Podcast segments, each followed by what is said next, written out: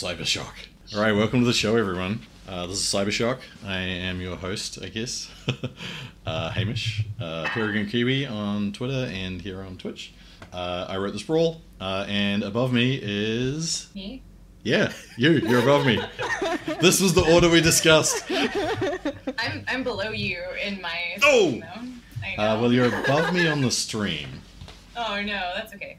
Um, hi, I'm Kira, and uh, I'm working on my magnum opus, which is a cyberpunk role-playing game called Sync, about feelings and relationships and activism.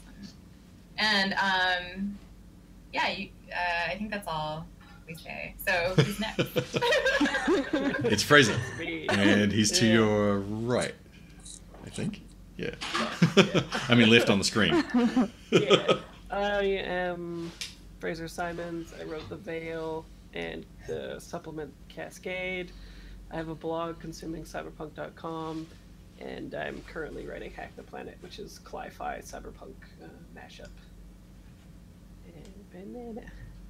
Hi, I'm Banana, and I am currently publishing a Judge Dredd card game called Block War. Hey. At some Love point, it. we should talk about that some more, because every time you say it, I get really excited. Yeah. Super excited. Yeah. I just I'm think of glad. Karl Urban's chin, and I'm like, yes. My excitement's like dwindling every day. yeah. Uh, there's a there's a potential topic as well, like the the ups and downs of uh, of, of the publishing cycle. We oh could name that uh, episode "How to How to Stay Hype." Maintain hype. Yeah. Um, so people out in, in Streamland, how is the sound balance between me and everybody else? Does it sound okay? Let me know in the chat if it's off. Uh, I know that for probably the first time, you can hear and see everybody well from the start of the episode, which is well. Let's not jinx it. Uh, so what are we what are we going to talk about today? We're going to talk about the edges, right? The fringes of cyberpunk. Fringes. The French. uh, which is a topic very close to my heart in my um, day job. I study borders and borderlands and kind of liminal spaces, so I think about them a lot from a kind of theoretical perspective. I don't necessarily think about them from a cyberpunk perspective all the time, though. Um, I feel like in the show notes, uh, Fraser has the most like written down, so maybe he should start us off with some thoughts on on things that you think are like at the edge of cyberpunk and interesting Sure, ways. sure. So, uh, even though I don't have it on my notes, uh, what I, I just did a the first of a series called Cyberpunk 101 Defining Cyberpunk, and in that article, which I've condensed from a academic essay, uh, that person argues that um, cyberpunk is more defined by a set of particular motifs that are reoccurring within all of the at least first wave cyberpunks and that's kind of what draws it together even if you can kind of trace all of these specific motifs and themes to other genres the way that they're assembled and um, reinforce the uh, each one to make a solid foundation of what it's trying to explore uh, is the like quote unquote best way at the time to define it. However, I will put a caveat on that, which was I believe this thing was like the original essay, although published in Cyber Beyond Cyberpunk, uh, which came out just a couple of years ago as an academic book collecting a whole bunch of essays. I'm pretty sure the original essay is old from what I could read of it. I'm pretty sure it's like 96, 97 or something like that. So So old. yeah. So altered altered well altered carbon hadn't even come out then, right? So I think Um, even though the specifics might have changed, I think that idea though of uh, of how you think about like a genre is a good is a good one. It applies to, and I think that applies far beyond just cyberpunk as well, um, yeah, because yeah. you know dystopian futures. Not every dystopian future is a cyberpunk Yeah. future, but it's definitely part all- of it, right? Is all cyberpunk dystopian? Yeah, Is that a that's, stupid, is, that's a yeah. Uh, that's a good question. I would say originally, yeah, but is that the case anymore? yeah, I don't know. Yeah. I think increasingly not the way that people Mhm. are taking it. Yeah, it seemed like from that person's essay, uh, they were arguing more about going into micro spaces. Um, being in technological states is what defines it more than. I actually don't even think he talked about dystopias all that much, except that it contrasted from Star Trek at the time, where it was Mm. like Mm. everything is beautiful in space, it's all white and clean and shit, and Cyberpunk was like, "Nah, this shit dirty unless you're rich." So Mhm. yeah. Have you Um, guys read um, the f- uh, William Gibson's uh, the Gernsback Continuum? I think it's in. No. I think Is that a short it- story? it's a short story. I think it's in Burning Chrome. I've read Burning Chrome, but it was a very long time. Yeah, maybe not. It's in uh, it's in Mirrorshades for sure. I think that was one of the first things he wrote, and it's explicitly kind of this reaction against like that twenty that nineteen sixties. Everything is going to be shiny and cool like the Jetsons, and there'll be no problems, and everything's great. Uh, yeah. eh, but it, kind of rather than the thing he does with Cyberpunk, where he invents this new world where that's not the case, but uh, he takes that and kind of I don't know. It's, it's weird and hard to describe. This kind of like the protagonist is having these flashes and visions of this weird space, of this perfect space that's flashing into his reality in a kind of strange way that is. I don't know. It, I didn't like it the first time I read it, but when I read it subsequently, I did. Mm. I'll try and find a reference for that. Yeah. So the if we think of it in terms of like a collection of motifs that reinforce the the core, I really like that a lot because then there's room to insert different motifs and remove them, and um, presumably the author can use these new motifs to um, talk about the same issues and stuff like that. So I thought that was neat. Um, one, the first thing that I could find that kind of was a cyberpunk derivative. I use that loosely because it's still an iteration, but is classified as a derivative academically. Was Vurt? Does any, did anyone read that? No, I've heard of it though. Yeah, it's really weird. I started reading it and I was like, whoa. it, uh, so far, a couple chapters in, is got the same sort of feel where they use a lot of jargon that doesn't exist yet to establish like a counterculture, uh, subculture space. And, but the weird thing about it is it's called, or classified by other people. I don't think at the time it was, but uh, it's called Dream Punk. So you could think of Inception as kind of the same thing, I think. But uh, basically, all these drugs are, uh, from what I can tell so far anyway, encapsulated onto feathers, and then people ingest the feathers, and that's how they imbibe this drug. And then they take certain different kinds of uh, trips, except that depending on what you're taking, that's what makes the sort of cyberspace environment, the microspace that you're entering. So um, it kind of was the first that I could tell to use the same motifs except to explore like a different kind of liminal space. And it's written very Britishy, so it was hard to understand a little bit. It seems a lot of knowledge about Manchester that I didn't have, um, especially uh, 96 slang. Uh, in that, it uses like a lot of uh, it like gang terminology and stuff that in America people were like, what? But that apparently just made them like it even more because it made it even more like uh, foreign and enticing and stuff like that. And apparently that uh, series went on for a while. And now I actually have the Vurt um, RPG that just came out this year. Oh. Uh, that is uh, Codex, or not Codex, uh, Cortex Prime Ah, system. And so that'll be my first Cortex game actually. is that a Got third party?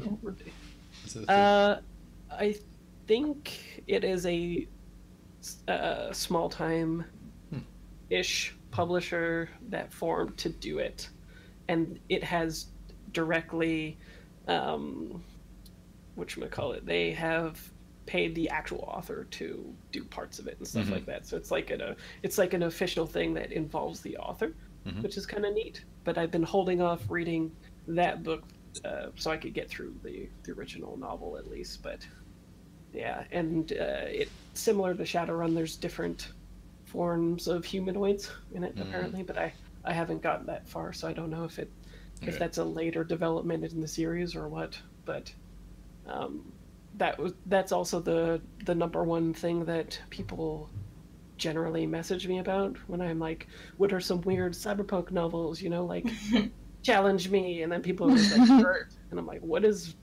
It's like Gazoom type.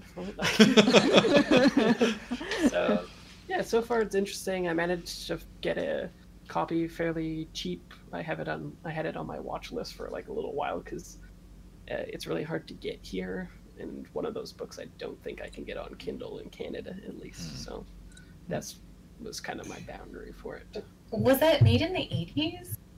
It was '96, I think, is when it Okay. was first published. Oh published. wow.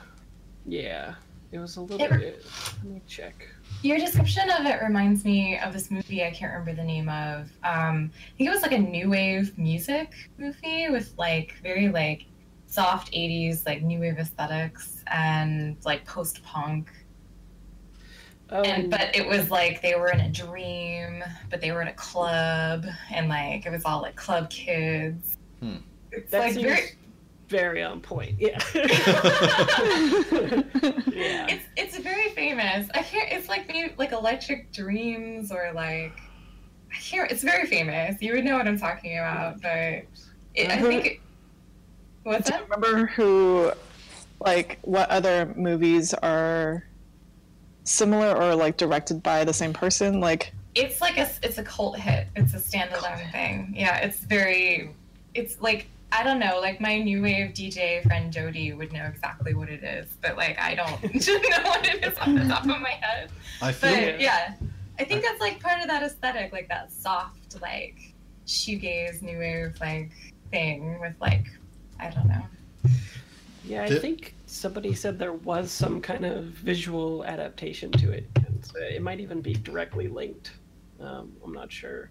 Also, Matthias in the uh, chat said it's Cipher System, not Oh yeah. uh, Cortex. So it's my first Cipher System game. gotcha. so yeah, I'll be interested in that because that's the Numenera, and I I haven't ever played uh, Oh. Numenera either. So Yeah, Nice. we'll see see how it goes. It's a very beautiful book too. There's lots of uh, there's tons of artwork. I think it's triple column though, and that's just like ugh. triple columns, double column and triple column. I just wish it would die so much. But So- uh, yeah. There were a couple of movies that when you were describing that, and particularly talking about it like being sent in Manchester, that I was thinking of, and I wonder if these are the same movies. That one of these is the movie that you were thinking of, Kira. Uh, Is it is it Human Traffic no, or is it Twenty Four Hour Party People? no. Okay. oh, Because those No, are the- a couple of like '90s rave culture movies that. Yeah, those Yeah. are more 90s. The one I'm talking about is definitely more 80s. Okay. Like Oh, I it 100% 80s. But like yes, like 90s like Monster is like the to me the quintessential clip with uh, Macaulay Culkin. that's so good. It looks like the um, book was published in '94, so it'd be uh, around the same time as Trouble and Her Friends and stuff. So just about uh, what two years after post Cyberpunk started. So it makes sense. that there'd be a reaction to that. oh, interesting. hmm Hmm. Although, given the way that publishing cycles work, uh, it's, Yeah. it's always tricky to, to know.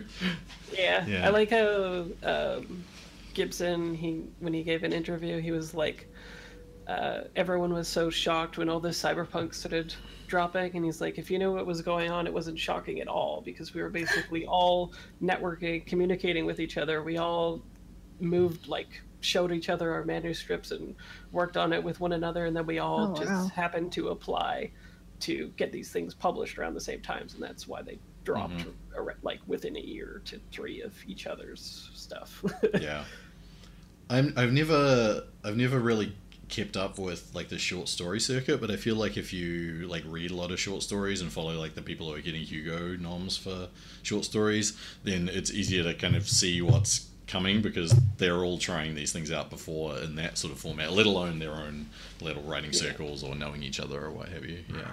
Yeah.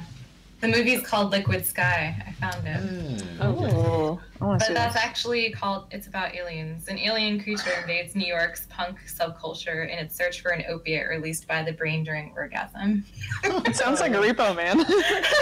it is, but it's got like these aesthetics, like these neon punk aesthetics that look Oh, very love this. cyberpunk. Yeah. Hmm. oh, I love Yeah. these. Okay. Yeah. Years before Jeff Noon, so maybe he was just, you know, freebasing some stuff and watching. Yeah, I mean, that- Nice. Could have been the inspiration. Who knows? Drugs, you know, drugs and neon and music. Yeah. Well, as far as I've gotten, which isn't much, they it starts with a crew trying to do a drug buy that goes wrong, and the police in it is super cool. They're called oh I can't remember what they're called. I think they're called like ghost police or something like that. But you literally can't see them, and when they're starting to look for you, it's got like. Um, they have like searchlights that go over you because some people exist in like different spaces and stuff like Hmm. that the aesthetic of what is described is very cool and then uh, everything is described in a sort of like fear and loathing in las vegas way where it's all very like trippy and weird and Hmm. stuff like that like they have somebody doing some kind of drug uh, which is referred to as the creature from outer space uh, continually. Yeah and when they try to offload um, this drug to get into their flat or whatever they have to carry the creature from outer space up these stairs. The lights go out and now there's like um, these dream snakes that when the lights go out they can like attack you or something. And it's be- and it's sort of alluded to that these snakes uh, kind of are pushed out from the dream space as the like garbage of that space or something like that and can like attack you so That's such a drug thing. You, you, Yeah. see, you see snakes when you do some hallucinogens or whatever, mushrooms. Yeah. So so far, I'm just like, this is interesting, but I have no idea what's going on. So, do you think it's cyberpunk? And if not, like, where or how does it relate to that to the edge thing? Uh, so far, it definitely has the punk aesthetic, but I Mhm. haven't seen any high tech stuff Mhm. whatsoever beyond the sort of whatever the police might be using with their Mhm. technology. But it's hard to know if it's technology or if it's like some sort of hallucinogen where this guy is interpreting the police to look in that way. Mhm. uh, like or or if they actually do have these cool technology where they're ghosting around with spotlights and shit like that it's hard to say um Hmm. but Oh, the sorry. punk aesthetic is super there Interesting. Yeah, because I, I mean, sometimes, like when when the novel's starting or whatever, you don't really know what all the implications of a thing are, and wh- whether it's going to be technological, whether it's going to be turned out to be magical or something like that. That's interesting. yeah Yeah. Mhm. I gotta say that drugs are one of those things that like is definitely like at the core of cyberpunk from the beginning, but is the last thing I think of. yeah. Uh, Why? Uh, probably because I'm not really in drug culture in any way. It's never really been part of my like life. So Oh. I just like there, but it occurs frequently enough in cyberpunk stuff that I would legitimately put it at the at the center, like the interaction of psychotropic drugs and things that enhance your mental abilities and all that kind of stuff.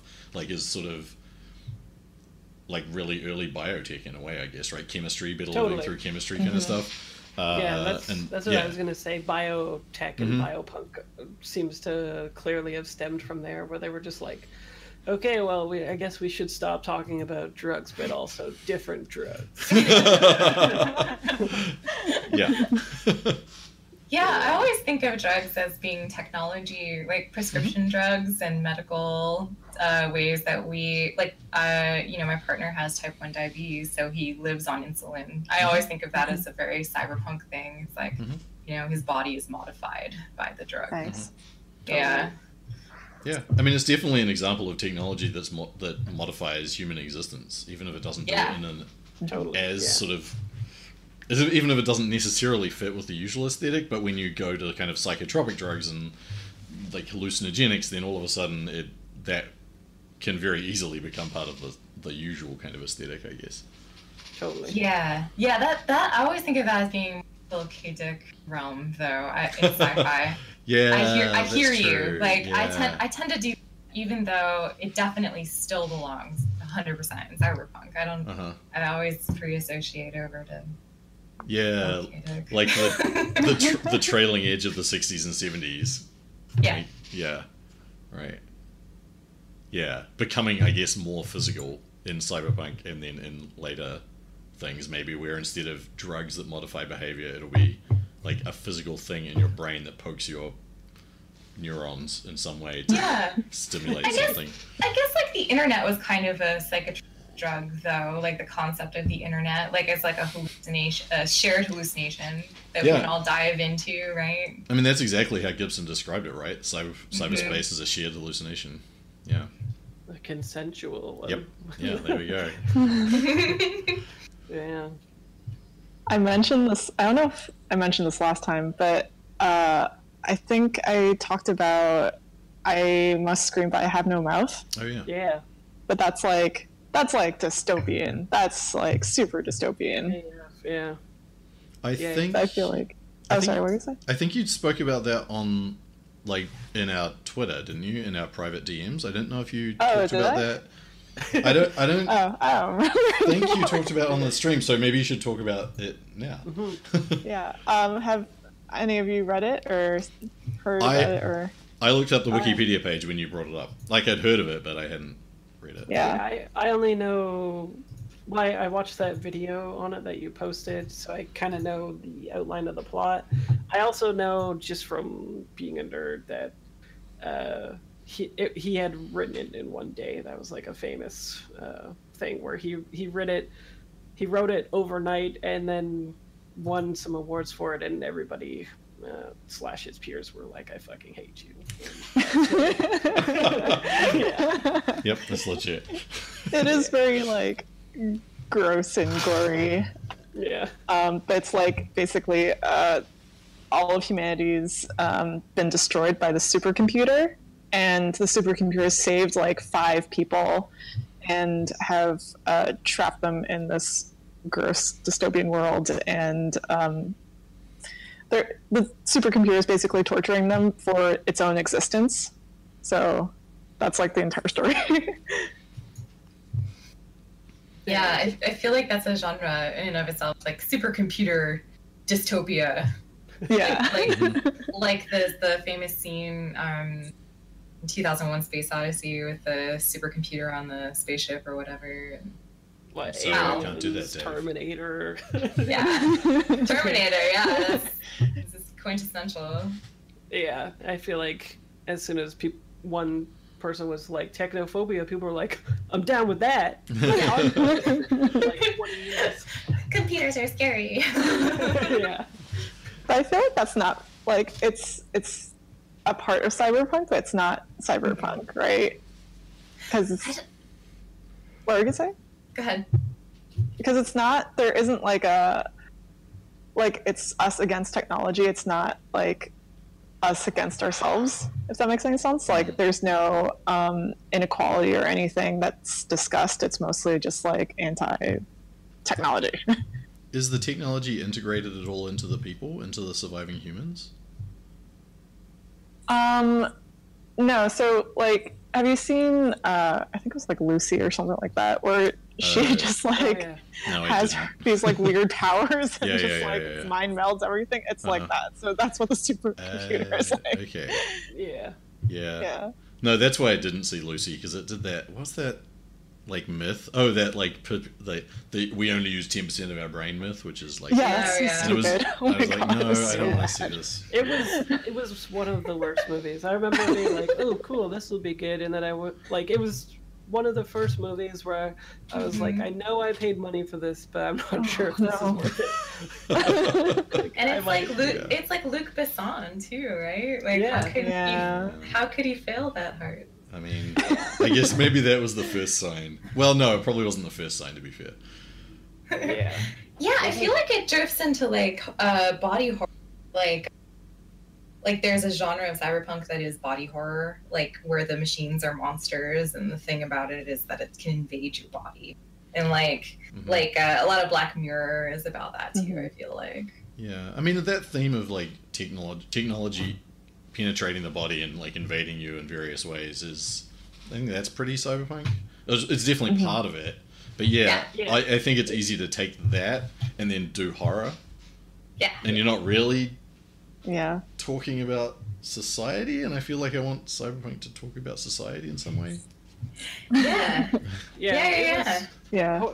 That in particular was one of the motifs that uh, was prevalent in that um, that essay that the guy wrote about, and he said a lot of that was in reaction to what uh, sci-fi was was doing at the moment, and he wanted to make it like personal. So Yep. they used tropes from horror to to make it personal and make the reader empathize and be like, oh shit. This is this could be happening to me right now, and Mhm. apparently it really worked because people were like, "Oh shit, this, this is scary. But my favorite cyberpunk is where technology is neutral, uh, Yeah. and it's used on both sides or appropriated Mhm. from one side to the other, and then uh, the overall. Um, whatever the actual thing is talking about is is little to do with specifically a kind of technology and more to do with like the human condition and stuff. That's my Right. that's my favorite. Um, I, yeah, I like it when it's a tool that is used for oppression that can be subverted by the people who are being oppressed, and in the kind Yes. of like the streets have their own uses for things. Like anything that can be used Yeah. against us can be used for us, kind of thing. So yeah, Yeah. ultimately neutral, as you say. Yeah.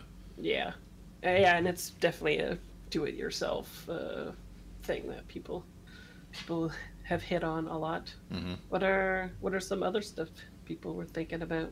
Well, what um, Vanna just said drifts well into one of mine, which is um, Blade.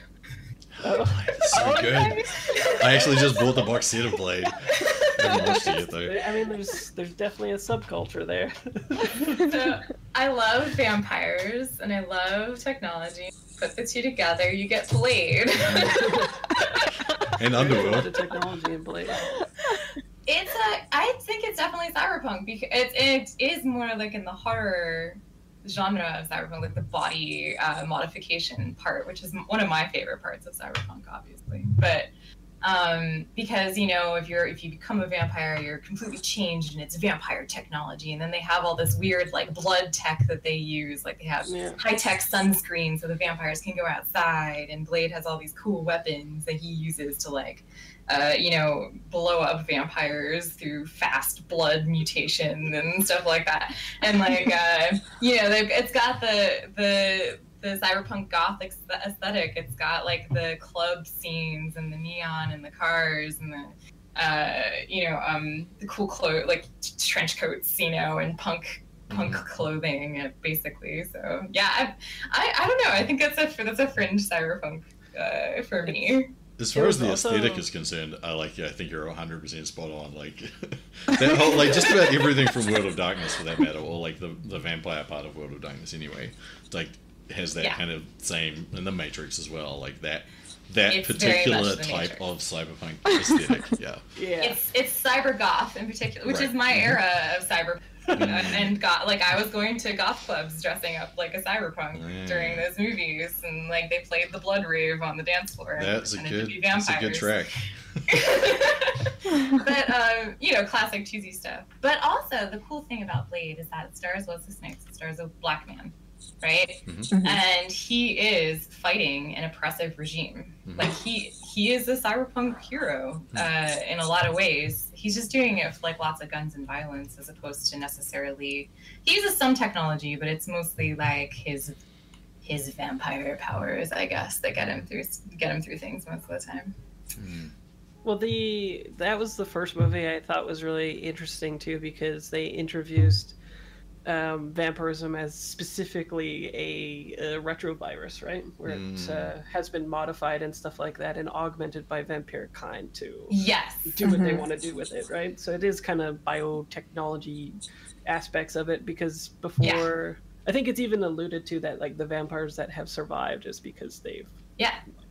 made this specific kind of virus and now they're the best, right? Yeah. The the villain is like a cyberpunk vampire and like he has like hacker vampires working for him and like you know they have like the secret vault that that holds all this ancient vampire technology that Oh, they yeah. keep like under like they, they have to heist the vault i mean it, it's it's interesting it's an interesting combination of things Okay, well, it's been great, but we've got to go now because I've got to go watch Blade. Yeah. Oh man, Forgot about- that totally might just be forgot what I'm about- doing tomorrow. I love that movie so much Yeah. But I, Do you like Blade one or two better? Oh, it's. I was having this conversation yesterday with somebody. it is hard. Blade One's probably better, but Blade Two is directed by Guillermo del Toro, which if you go back and watch it, you can see Oh. some proto Guillermo del Toro happening in there. Like uh, it's it's pretty cool. Like the creature design and um, like scenes that are shot in sewers, kind of like in Hellboy and stuff like that. Nice. Totally, Mhm. totally. Yeah. The second one, I remember my when my brother and I watched it, we were like, "Wow!" Yeah. Also, does the soundtrack count? Does the soundtrack make something cyberpunk? Because like this, it's it's techno, and then the soundtracks just get better because they start fusing R and B, uh, like uh, rap and techno and hip hop, and Yeah. it's just like in house, it's so good. uh, like wouldn't one wouldn't of that make the- half of the movies of the '90s cyberpunk? I think that's a bit. I mean, I think that's definitely part of the aesthetic for sure, though. Right. I, s- Yeah. I still remember that song in my head when they gear up and they start going to the club, right? The Oh my I, God. I can't stop. Yeah. That's just like blood and blood, Well, blood, it- And in the in the third movie with the I can't remember her name, Jessica Alba. Hmm. No, Jessica Biel, I think his name. Yeah. Her, she when she goes and kills vampires, she techno music. Oh, She yeah. has this Oh, That is That's the a third one, right? that is Yeah. a rich vein of imagery that I need to need to plunder. Yeah. I am totally going to watch all of those before NeonCon. Uh, Yes. And then channel that shit when I run the sprawl down there. yes. Man. Yeah. so yeah. So yeah, I don't know. I, I don't know if it's actually. I don't know. I like how all of this. So I like to think that all of this pop culture has birthed synthwave, even though I know it probably didn't. Like I know, I, I didn't do a lot of research on synthwave, but I figured that it was probably born out of all these movies and TV shows or something. yeah. Well, yeah. It synthwave is like retro, retro synth. Like, yeah, it's like retro future Yeah. synth. Yeah, Yeah, it's like takes the synth from the 80s and does it with like higher definition sound or whatever. yeah. Yeah, but also bring in like game sound type stuff as well. Like, Yeah. yeah, I'm I'm true, super yeah. excited to like look through the list of panels that are going to be on at NeonCon and see some like synthwave people talking Mm. about Oh my what, god. how, what they imagine retrofuturism to be. Like I imagine there'll be a lot of stuff I totally disagree with, but uh, that's that's fine. uh, Kavinsky or whatever is the Mm-hmm. the synthwave. I don't know. You know synthwave better than me, Banana. I think I feel like. Well, okay, so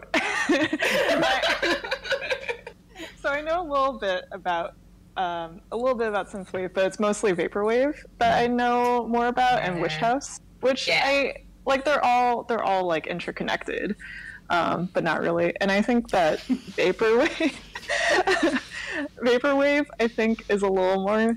So I I know this is gonna strike a chord with some people, but I think that vaporwave is more cyberpunk than synthwave. All right, Um, I agree. Actually, I agree with you. shit's gonna go down.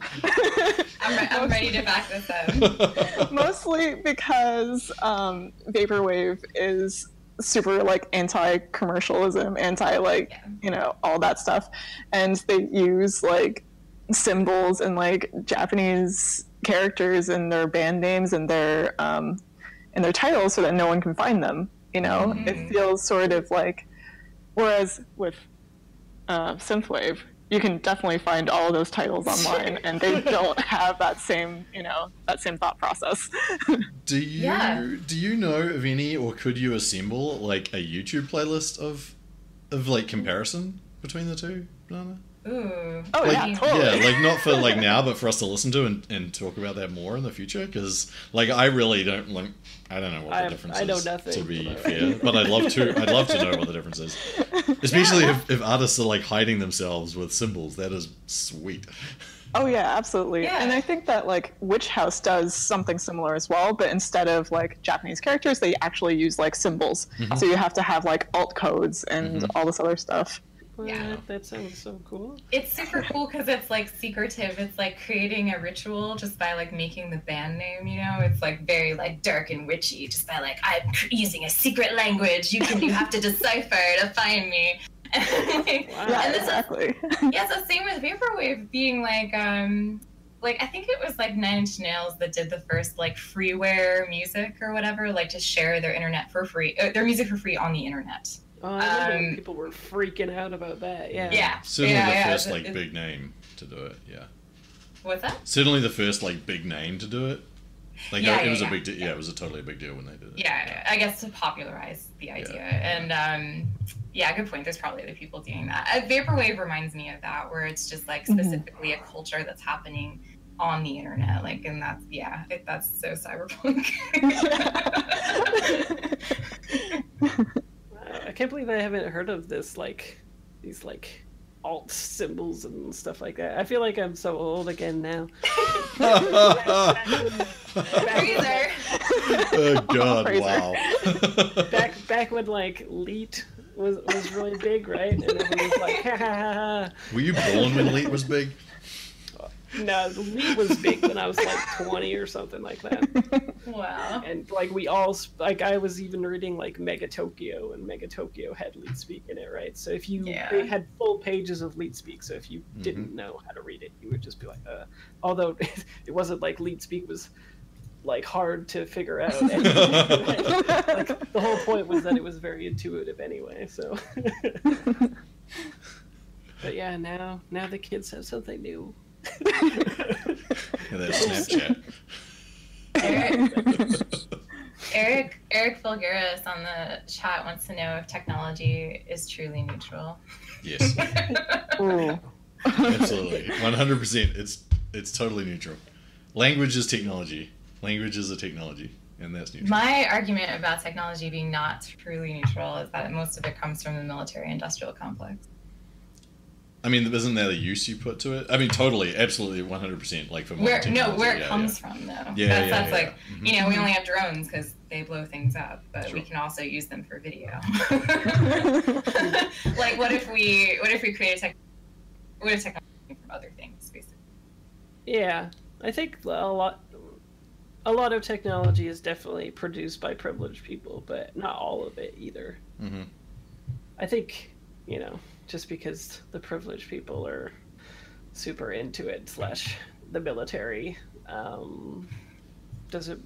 Uh, yeah, I, I don't know. I'm I'm on the side of it being a use, but I'm a white guy, so I don't know. I mean, I think about whenever I whenever I hear people talk about this, and, and I hear this a lot actually because I'm I'm a classicist and I'm in digital humanities, so I'm on a kind of like technical technological edge of a rather traditional field, but one that has been using technology a lot for a long time.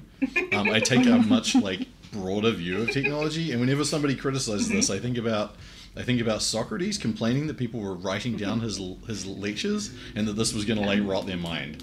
Absolutely. so like there's a ton of technologies right now in the late in sort of late capitalism i think the origin of a, a lot but not all of high-tech technology comes from like the military industrial complex as you say and there, therefore that's sort of like deeply problematic in the uses they're using for it the verse being Yeah. repurposed by everybody else like that's definitely a thing to be aware of and, and think about but i don't think the technology itself is like bad or good, but like until it becomes sentient, and then I guess it will be either bad or good, just like people, I guess. I mean, people really bad or good? yeah, well, that's the question. Yeah, well, I like that solar punk is like a reaction to that notion too, right? With like the idea that uh, people with very little means, now that technology has permeated its way throughout the like through globalization, they can y- do very much with very little and also use it to start repairing things. Like people Yeah. have fertilizer from the different metals that we can't. Uh, we can't uh, get rid of with recycling and stuff like that. I just read um, well, I'm reading right now Glass and let me look at my notes. Glass and Gardens, which is a solar punk anthology, which is very cool. And uh, the entire point of it is just to probe the edges of the genre in order to define it. So it's cool. Like at the very beginning, they're just like, who knows what solar punk is? We're still figuring it out. But here's like 20 stories where we think that we're kind of like you know engaging with it and trying to define it as best we can Mhm. so it, it's cool that solar punk is so much in its infancy that um, in the age where the internet is the way it is so many people can contribute to it and you can see that totally in this anthology there's tons of like uh, the one that i'm reading right now the main character has like zzer pronouns right so it's just really cool that so many people can submit to this uh, this Kickstarter that happened, and then suddenly Mhm. they're all actively engaging with a new subgenre from from cyberpunk. Is that how the whole anthology was formed? Did they sort of crowdsource the whole thing? yeah, yeah, Oh, that's cool.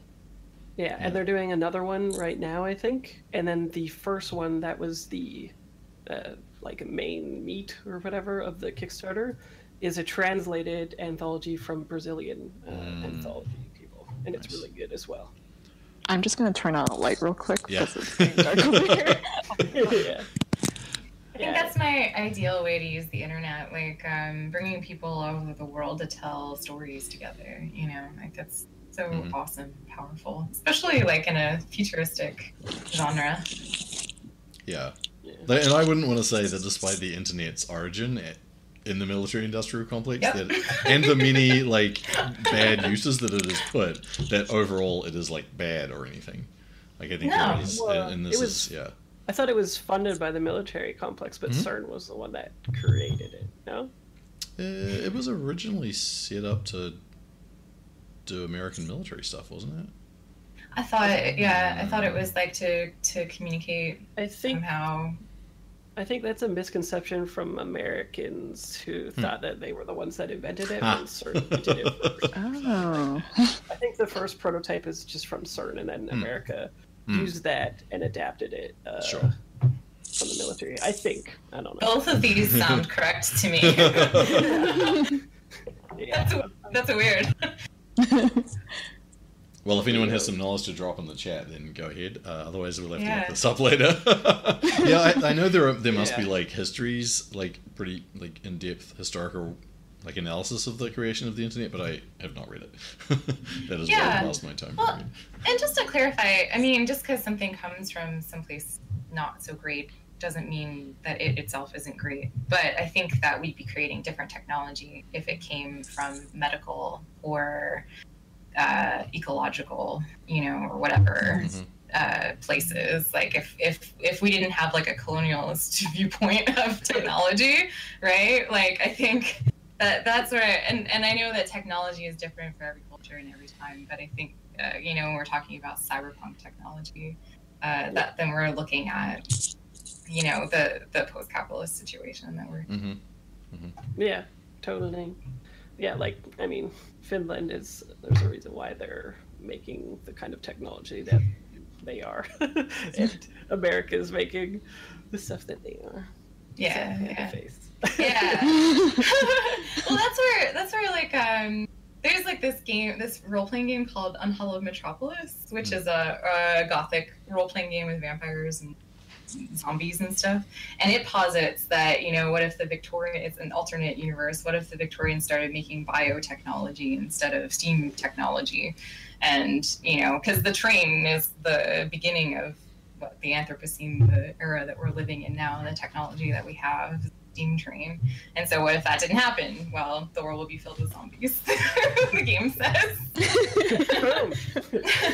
but yeah, it's like a biotech alternate universe. I, I think that I don't know. Interesting thought. Uh, interesting thoughts about technology. I always think about that when I think about technology being good or evil. yeah, that's neat. Um, uh, banana, do you have something that you want to talk about? I don't Um, see your notes. that's because I forgot to fill it out. um, I'm trying to think. Like, what's something I consumed recently that was? Well, Uh, we could talk about upgrade, right? We could talk about upgrade. Because I did also want to troll. I also did want to troll Hamish with a question about Sailor Moon and if it's cyberpunk. I would say no, but I'd also say that I haven't watched Sailor Moon. I don't remember Sailor Moon being cybernetically enhanced, but if she was, then give me, then send me the stuff right now. the reason why I think that she's cyberpunk is because she uses technology from the moon. Oh. yeah. Yeah, so I guess the thing with technology, like, I mean, I always think, okay, sure, maybe this thing is this X thing is cyberpunk, but if it's just because it uses technology, then what else do we have to then say is also cyberpunk because it uses technology in the same way? Well, they're definitely counterculture, though, right? Sailor Moon. Sailor, is it? I think they're like defeating oppressors or something, right? Aren't they? Yeah, there's Yeah. the evil queens or whatever. I don't know. But then, if, is any story in which someone uses technology to defeat an oppressor? a actually, cyberpunk now that I think about it, Oh, because okay. she's also like the queen of the moon, so she's like kind of the oppressor. so it's really just about global geopolitics or uh, solar, solar, solar politics. I'm gonna have to think about this. A little bit. maybe, maybe Sailor Moon is proto solar punk. Hey, yeah. but yeah, upgrade. Sorry. and I like I just wrote a review on that today and yeah, I loved it. Even with you were like, yeah, this is weird and it like you know, defied my expectations. I was like, oh yeah, we'll see. Let's see. I- was expecting it to be what you were talking about, but it's also a lot more. Like I, I found it very clever, and uh, it utilizes a lot of different tropes to great effect to continually um, subvert expectations. And I just add, it's like the best movie I've ever seen that um, like slow burn introduced you to counterculture in Hmm. any setting that I've ever seen. It's like, especially because it's from the perspective of like the everyman guy, right? Where yeah. it's like he's like, oh yeah, drones suck. Like he's he's a he's specifically supposed to be the embodiment of a technophobe in it, right? Mhm. and then and then like yeah he's like drones suck and chips take away jobs from factories and all that kind of stuff but his his kind of like downward descent into the counterculture and the hackers and stuff like that was so much more uh, enticing to me because we have no idea in the movie that those things exist at all because of his um like obstinate view towards technology throughout it you know Mhm. Is this Yeah, it's- mo- is this movie on Netflix in the US? No. No, it, it comes out in two weeks unless you get it digitally. Then it's out now. Oh, okay. Yeah. But yeah, what did you want to say about it? Um, I think the big reveal at the end uh, that was that was like what really made it just like whoa oh my god like how did i why did i think this was going to be a bad movie um, but yeah it was it was intense i don't want to like spoil it for anyone who hasn't seen it yet but it's very it gets to like very um very cyberpunky very Yeah. cyberpunky themes and like you said, it, it was interesting that the technology the technology is like Gibsonian level stuff, but now, right? Which makes it even more interesting. Like like the the metropolis that he's in, the the city just looks like a normal city, except there's lots of drones around, right? They're always like, Yeah. "There's a drone coming," but, but other than that, it's just here and now because we have smart home technology right now. Like that was that was literally my job.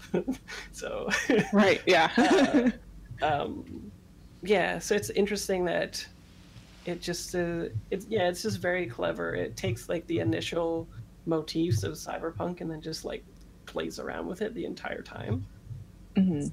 and That's and it's very pretty too. yeah yeah the lighting is very nice yeah. Well, Here, even you would you would like it. Yeah. I want to watch it now. I was just googling where to watch it, Yeah, but I can't find anywhere. I think it came out on the first of June or something, so it's probably left theaters. Yeah, I don't think it's in theaters anymore. Unless, yeah. yeah, maybe it'll be on Amazon or something. yeah. Yeah. It it drops on Blu-ray on the 28th. Oh, okay. Yeah, All right. So well, it sounds like it's worth picking up based on your. yeah. I watched it and then pre-ordered it, so yeah. it's like what the fuck. Cool. Yeah. What else did you like about it? Um, I'm trying to think. Like the hacker part, that part was probably my favorite, aside from the, the ending, the big reveal. Um, Like those two parts were my favorites. Uh, and I think just like the way that they incorporate this like odd technology with now, it's like it doesn't make it makes sense almost like it just doesn't feel like it's too off like this could happen tomorrow type thing and i thought that was really interesting Yeah. The only thing I didn't like about it was the um, sort of like villain guy. They always Cyberpunk oh, like has a problem with making the villains like these super Mm. like anti-social male guys who don't know how to talk to anybody because they're like stuck in the computer all their lives and stuff. And that was the only Uh-huh. thing where I was like, roll eyes. But Yeah. everything else was was good, right? Where he's like, sorry, I don't I don't get out of the house much. I'm like, I'm like Bill Gates, you know, it's a times twenty. I have millions of dollars. I started my own enterprise. Uh, you know, I, I was typing when I was a fetus, that kind of stuff. but when like thinking about the spoiler i'm wondering if that's what like the technology told him to do i don't know maybe it was just like you know looking too much into it but Yeah, it was definitely if it was definitely interesting the way that they did that, and yeah, I still am a little unsure if this person is not Tom Hardy, to be honest. But pretty sure it's just tom hardy yeah, It would be the greatest trick that Tom Hardy has ever played on humanity. yeah. Well, the the thing that I like about it is even in the description of the movie, they're like, this person's a self. Uh, proclaimed technophobe and all that kind of stuff. Like they literally go out of their ways to define this person as a technophobe. So it's interesting that the technology is his only form of empowerment, and the same for uh, STEM, whatever the acronym is, right?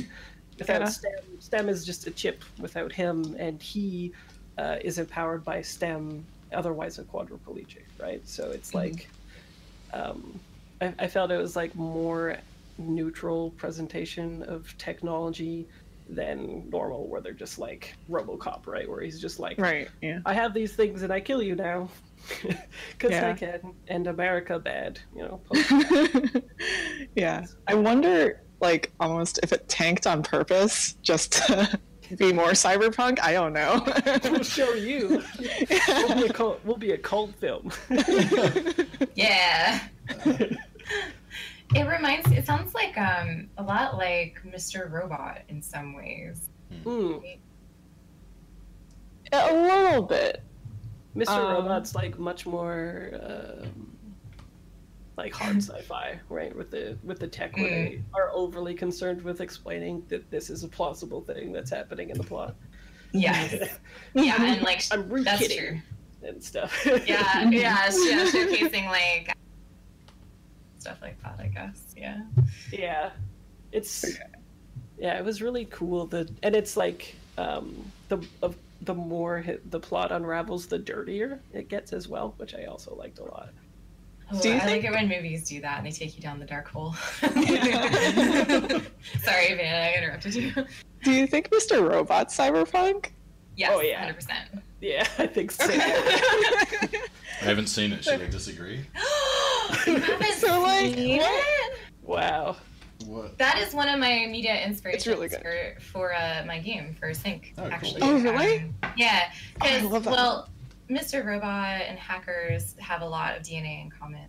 Um, Oh, yeah. As, as far as like just showcasing like the underground hacking scene, you know what I mean? As Yeah. like a, a subculture and Hmm. working against the man, being Yeah. like these big corporations who are doing evil things that they want to, you know, they want to seek justice for. So it's it's a very like they're very act, they're activists. totally yeah Mhm. and and there there's lots of terminology flown around that you can tell that they're somewhat attempting to educate people about actual hackers, like Yeah. uh, white hats and black hats, gray hats, and Yeah. all that kind of stuff going on. Root kits and lots of different technological phrases and stuff. It's a great show. Is Yeah, So- and they should. Oh, go ahead. it, is it Oh, on sorry. Netflix? Uh, yeah. Uh, well, no, no, it's not Netflix. Sorry. Uh, I don't think it's It on was. Netflix. Was it? It was on. Oh, maybe it It was- is. It Oh, was oh, somewhere okay. watchable because that's how I watched It- it. Alright. It's Yeah. on. It's on. Oh, it's on Amazon. Amazon. Uh, yeah. Okay. Yeah. If So you're I'm in like- the U.S. I'm like wondering if time has anything to do with like what makes something cyberpunk. So like I always assumed that it has to be like this weird retro future in order Yeah. for something to be cyberpunk. But um, like I wasn't sure if like something that's modern is cyberpunk or something that's happening now is cyberpunk. I think it's like the w- weird different waves thing that Fraser always talks about. Because Because there's the, you know, there's the hyper ridiculous Mohawk 80s cyberpunk, and then there's like the darker Matrix 90s cyberpunk that's a little bit more real, you know, Matrix hackers, and then there's the uh, the Peripheral or whatever by William Gibson, which is basically more or less set now. It's a post 9/11 cyber. So I don't know. Is that correct, Fraser? Yeah. Uh, so, so, so there's first wave cyberpunk, which is what we loosely do like 82 to, to 92 ish, like proto ish stuff to whenever Snow Crash came out in 92. Mhm. And Snow Crash is post cyberpunk because it deconstructs and analyzes cyberpunk and then s- satirizes it essentially. Poorly, but anyway. Uh, Shots fired. and and then the third wave is um, it is essentially cyberpunk that is written uh, post dot com bubble uh, exploding from generally people understanding what the internet is like and um, that kind of stuff. It's basically um, was defined by crap. I can't remember what the book is called, but the author specifically like um, codified it as somebody who is injecting actual knowledge of the net into the story and not um, an extrapolated thing from the 80s that we see now. And so cyberspace sort of reflects where technology is going even more accurately than before, where it was kind of like, you know, you're floating on the grid and all that kind of stuff going on. Mhm. Um, so those are the loose waves, but in my mind, even after first wave, if you just call something cyberpunk now, you're completely fine unless you're going into genre theory, and that is just to like point out to people specifically what kind of tropes that they might find in this story, and then that's the extent of its helpfulness, I think. Hmm. I generally want cyberpunk to be near future, but as Mhm. as the contemporary like era has more in common with this the near future of the 80s then, then we slip into that kind of retro future past where it's like who knows what time it is and it's imaginary and it's branching off alternate things that didn't happen like back then and uh, then it, it, it gets trickier i guess. I kind of leave that i kind of leave that space in the start of the sprawl when i have the conversation about do you want your game to be about that kind of 80s thing and plugging things into your head or do you want it to be about like hacking into wi-fi networks um, Yeah. and for me i guess if it's the more contemporary it is the more i tend to think of it maybe as like a techno thriller if it doesn't have Mhm. some sort of indication of future tech Like Um, a you- Mission Impossible type thing. like yeah mission impossible is Yeah. like yeah it's Is it? I mean, if they had cyberware, that would be that would be the sprawl, uh, basically. Um, but they don't, so it's not like 'cause Yeah. They, they, I mean, they do techno thriller heists. Like that's yeah. yeah. Uh, also, I don't watch Tom Cruise movies anymore. Is, in, is Inception cyberpunk? Inception. well, what is the real time Yeah. period of Inception? I think so. I think it is. I don't think we know enough about the setting of Inception to know anything about it. well, That's They're my it using dream technology, though. Right? Yeah, but what's Yeah. the setting? It doesn't. Does it matter? Does that matter? Uh, if it's just dream technology, then th- is, is that is dream technology? That doesn't seem particularly cyberpunk to me. Well, it's Yeah. high tech, low life though, right? Because there's still a subculture of thieves and stuff Yeah. like that. Yeah. In the Oh, dream. that's what Inception was. Yes. oh, I didn't see it. I gotta- I gotta It's a rewatch it. Postmodern movie. It's, It's just a so- postmodern movie about movies. Yeah. yeah, it's like there's so many. It's like layers all the way down, and yeah, uh, no, I mean, yeah, maybe. I mean, Yeah. it does seem like they're doing it technologically, so I guess I mean I would. That would be a case where I would be ha- like if somebody dr- made a big list of cyberpunk things and put that in it. I'm mm-hmm. not gonna like say this list is bullshit because it's got Inception on it. But if, it, if if somebody said Inception is the ultimate cyberpunk movie, I'd probably be like, no, that's not. Yeah. You know what I mean? This is what I kind of mean about like the center and the edges. Like I don't think it Yeah. occupies a central place at the center of cyberpunk. But I'm happy for it to be in part of the big tent, like as far as I'm concerned. Yeah, Like it's it- like it's like a branch off of the Matrix to me because Yeah, the Matrix yeah, is mhm. people in dream pods, right? Mhm, And then Yeah. Yeah. so it's like what is Mhm. reality and what is Mm-hmm. you know a dream, and it's all lin- linked through technology. Yeah, absolutely. Yeah. Yeah, Yes. Yep. Totally.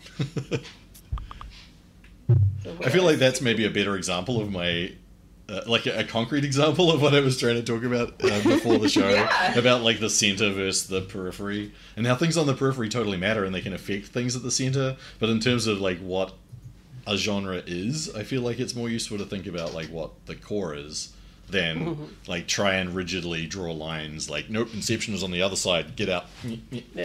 uh, I don't think that's like useful, particularly if somebody thinks Inception is a fantastic cyberpunk movie and wants to make a cyberpunk game about it. Do it. well, cyberpunk is like in the hearts of movies now. right? Cyberpunk like, is in the heart.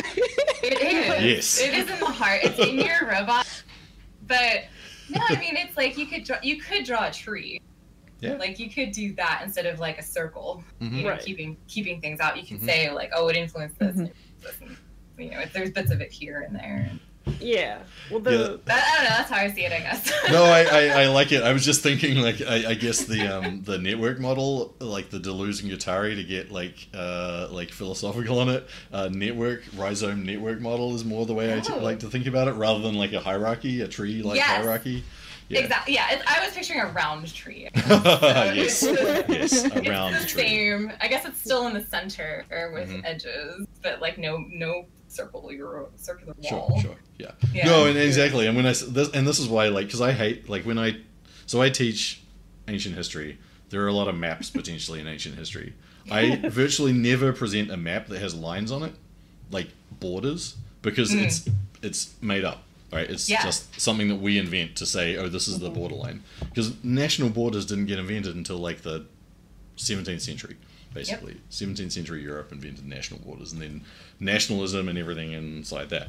Uh, so before that, it's just like, well, we live in the city, and who knows what exactly the border is between these two things. It's the same in genres, like for me.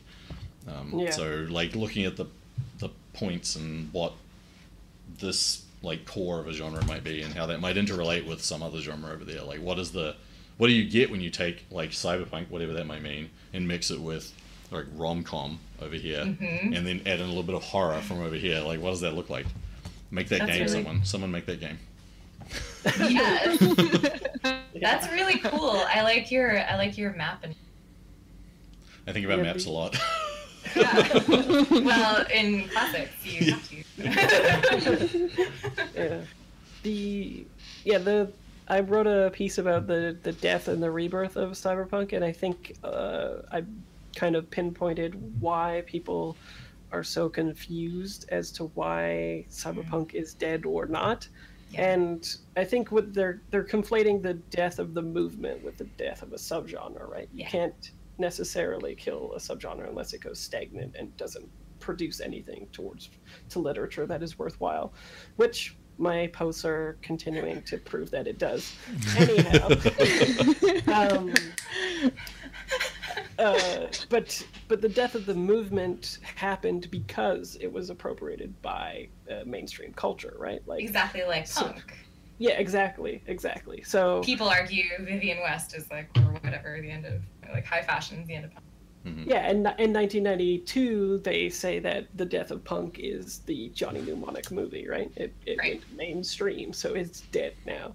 And then in various pieces of the movement got appropriated by popular culture, and then that's why we have cyberpunk aesthetic and we have a cyberpunk genre and a lot of people conflate both things the death of the movement and that as well as the like the actual aesthetic with the uh, subgenre as well so it's a it's a very fluid thing with a lot of people or it's opposite and completely rigid because they think that it is uh, the movement only and so it's dead and only can take place within that rigid structure I think blaming the death of Cyberpunk, death of Cyberpunk on the Johnny Mnemonic movie is bullshit.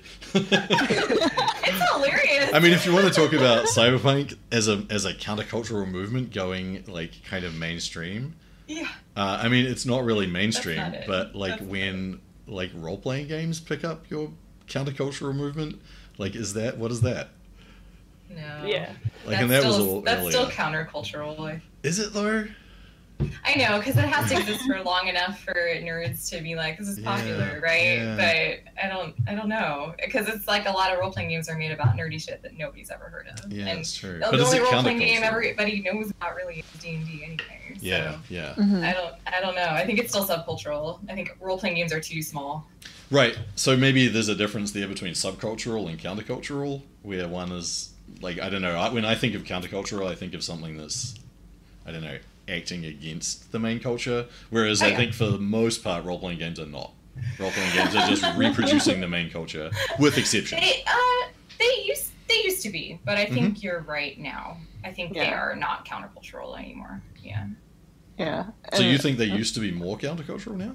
Absolutely. I mean, role playing games were a part of being like part of culture and punk. I mean, like people who played them and made them were subcultures and countercultures. Hmm. So I, I think I don't think that's true anymore. Although that does still Mhm. exist, obviously, and has persisted over time. Like Vampire, the role playing game, being about basically goth culture in the '90s. I mean, that's what that game is about. And yeah, it's weird. It's, I don't. Uh, I mean, D and D is a pretty standard replication of like kind of Midwest Yeah. capitalism in the 1970s and 80s. It is. So, like, I mean, the game is about that, but I think it. I think it is a part of punk and metal culture. So I don't, you know. mm.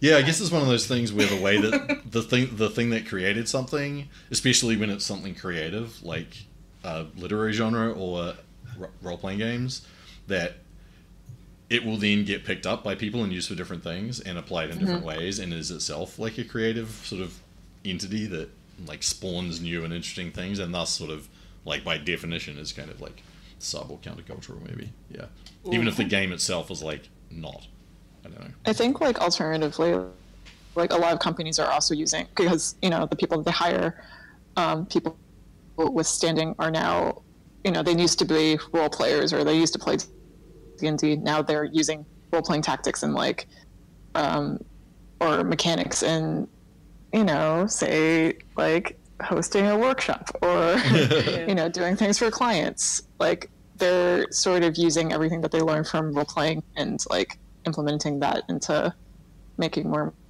money. So I don't know. hmm but also Yeah. using those tools to do other more countercultural things as well speaking of things being tools right did i Sorry, I did didn't catch that last part. I think I- it cut out. If you were talking about like people using role, the tools that role playing have given them to make money, and thus I'm like perpetuate a capitalist system, people Mm. also use it to do things like train activists and hmm participate in other kind of anti. Like if we want to sort of circle back to the like art tools Like technology. Techno- like Yeah. that's another thing. Like role playing is a is a technology. It's a set of tools that go together that we can speak of in the same way. And I think it's also neutral. You, you can make you can make a game that, that glorifies fascist things, and you can make a game that is explicitly anti-fascist and anti-racist, and like works to like make the world better. Um, that doesn't mean that Yeah. anything. It doesn't say anything moral about the tool. I don't think. Right, right, right. Yeah. Um, Kira, how is ancillary justice cyberpunk? Because if it is, then I can put it on my list of reading much sooner. So I So- like that argument. my, my very fast argument about ancillary justice being i mean the things i see it, ancillary justice is a space opera probably is the real genre but and it's, and I, it's great. it's an Oh, amazing it? book you should read it Yep, I loved it. absolutely. um, the it does the thing where it has sentient spacecraft, and so the reason why one of you know back to the body modification thing being my favorite cyberpunk thing uh, you know it, can a where can a consciousness live? What is a consciousness? Can it exist in multiple forms as, as like an, an ai it's basically about an ai uh, the main character. And the ai uh, exists in many bodies but is one ai and uh, the many bodies are connected to a ship ai and they're all the same thing. They're all the same person. They just live in different bodies and they, they communicate over over distance and space. Um, and the main character is separated from from the the whole. And so it's about the idea of being a part of a, a larger consciousness um, as your identity but not knowing what the rest of your consciousness is and trying to reconnect with it again. And that is like whoa i don't know it's like so much about that that's mm-hmm. cyberpunk to me yeah, like that, that sounds cool it's it's about um, it's a, it's a lot about gender identity too. Mm-hmm. She only uses she pronouns, which is not super progressive, but more progressive than using all he pronouns. and that's a cultural feature of the particular culture that the AI was yeah. created in as well. Yeah. Well, it's a weird. It's weird. Like they basically don't see gender, which is I don't, which is somewhat problematic, I think. but it's a cool thought experiment. Mm-hmm. Um, have you read the, the other? Have you read Ann Leckie's other stuff? Uh, no. You should read Provenance, where okay. there are at least five genders. Cool. Yeah, that's more my jam. Yeah. yeah and it's in the same universe. Uh, yeah. Not, it's not. It's after the three. It's after the trilogy. Mm-hmm. The whole trilogy, I think, is good. The first one is definitely the best. Uh, Ancillary yeah, Justice. I started the second one and put it down. uh, okay. Yeah, I liked. I liked both yeah. Ancillary Sword and Ancillary Mercy. Uh, but then uh, Provenance takes place after those. Yeah. Uh, and is totally a totally different kind of story, but is is also really good and does like even more with the kind of gender stuff. I think. Yeah, yeah. So that that uh, the idea of like a, a split and complex identity um, is in you know diff- different parts of your identity, maybe not communicating with each other, is very much kind of like going back to Donna Haraway's Cyborg Manifesto, like the you know cyborg feminism and the idea that like you know a, a gender, a marginalized gender is um, you know full of intersections basically, and yeah, that just uh, my brain connected those three things and said, oh, this is this is cyberpunk. This isn't space opera. Even though it is in the setting of opera and is has I mean, a lot of the conventions of a space opera. Right. I mean, you're looking at a guy who wrote a piece about how her was cyberpunk just to piss off a whole bunch of people. well, her. Wait, her is cyberpunk though, isn't it? What I don't understand. I think so. so, but a lot I don't like. I don't like its sexism, but I think generally it's pretty cyberpunk. Well, I think it's funny too because when people when I'm like, oh yeah, it's cyberpunk, they're like, oh yeah, the guy is like pretty ostracized. I'm like, no. the, the girl, the, the the entity oh that oh, is that has Scarlett Johansson's voice is is why it's cyberpunk, not because the guy is a sad panda gamer guy, right? Right.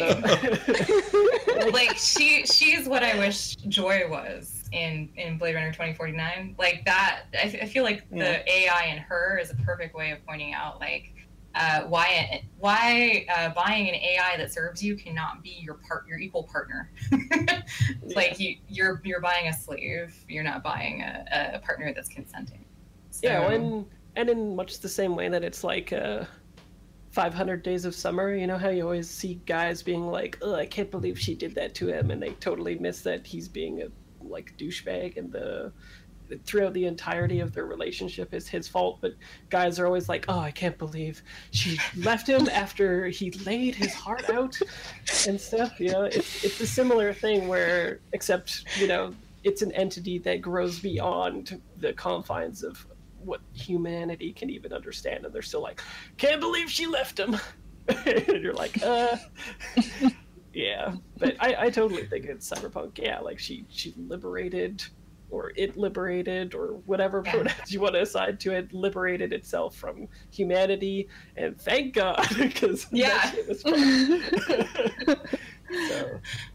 yeah. Yeah. Also, the idea of having a like a million relationships at once or whatever. Yeah. kind yeah, of interesting. I loved, I love that it was like a, a polyamorous uh, Yeah. relationship thing. The thing where uh, he asks like, "How many people are you in love with?" and she's like, one million five hundred and seventy-seven thousand people, or something, right? And, and he feels like jealousy and stuff about, about that. So, yeah, I, I thought it was really good. Like, um, and it's and it's set in like Shanghai, near future. Like it, it seemed like they were Yeah. definitely trying to get some near future action, like when they're playing the video game with the the teddy bear. yeah. It's like this VR environment thing. Once Yeah, it's- again, him showing kind of what a douche he is. Yeah. And it's got the um, the wood panel aesthetic, the Yeah. the late the late Tumblr era aesthetic. The you know then, then you know what I'm talking about, like that, Yeah. and, and like uh, you know that that became like a it was like the wood wood cyber wood tech aesthetic that, that then shows up in things like 2049. You know what I mean? Like that aesthetic Totally. continued. Mhm. yeah. I, lo- I just love the way that you said it though. the late Tumblr. Late aesthetic. I feel like Tumblr that's where I was seeing it. That like, sort of nails it. Yeah. yeah, like Yeah. before like Tumblr got bought by Yahoo. Yeah. Boom. Codified. Wait, is Tumblr dead? I mean, after people, a lot of people left after it bought it. Oh, because it really? got too I didn't even realize it got commercialized. bought. I don't think. Yeah, it was. It was maybe like four years ago, Oh, five wow. years. Ago. Oh wow. It was a thing. Well, what about uh, Hamish? You haven't said much about your stuff. Yeah. no, I, I, Yeah. I'm the grumpy old contrarian. We like your contrarian ideas. I wasn't say it was like disapproved of. Um, yeah, no, I don't. Uh, hmm. Hamish is the is our dark reflection for the things we're talking about. the dark reflection in our mirror shades. yeah, exactly. um, no, I, I feel like we've we've shot we fired a lot of shots in the show already. the shots keep coming. Uh, yeah, no, I don't think I really. Ha- I mean, I, I haven't uh, consumed very much uh, Cyberpunk recently, except that I started playing Deus Ex, which I've started streaming here, and that's interesting. Mostly uh, interesting for pla- trying to get a 1998 game working on a 2017 PC, uh, which is a thing. Um, but that's that's particularly interesting because it's like setting, it's laying a lot of pipe so far, and I'm only like four hours in for. Actually, I'm only like two, one or two hours in. Uh, laying a lot of pipe for a big cyberpunk conspiracy, um, Yeah. which is making me think a lot about conspiracies, which I've been thinking about recently, like for various like actual political reasons, but also like academic reasons and like cyberpunk reasons. And I think there's a lot of like interesting interaction between conspiracy narratives and cyberpunk narratives. Um, I don't necessarily think that a cyberpunk narrative has to have a conspiracy, but I think it that it's kind of like a, a pretty natural fit that appears a lot. So I'm interested Yeah. to see interested to see how that plays out. Uh, Always, yeah. always got to have your your nice omnipresence, typically by an AI. Yeah, right. Um, and uh, yeah, yeah, it's gonna be it's gonna be interesting. Yeah, I haven't actually played Deus Ex before, so uh, Oh, sp- that- no- The Don't one give me any the spoilers. guy- he has like a he has the arm, right? It's Adam Jensen. yeah, Yeah. That's yeah. Deus Okay. Yeah, or the first, I, uh, mm, I don't know. Like his first, his his name is like J.C. Dent. Oh, am I thinking of something else? Because there's No, that no. sexy picture online of him like running with like the abs. He's like naked and he's got like a, a Uh, cyber arm. You know. Maybe That's that might the- be two the or last three. two games is Okay. is that, and then the previous two games, Invisible War and the first one, are JC, I think. Okay. And uh, I don't think they ever show the character really unless you look in a mirror.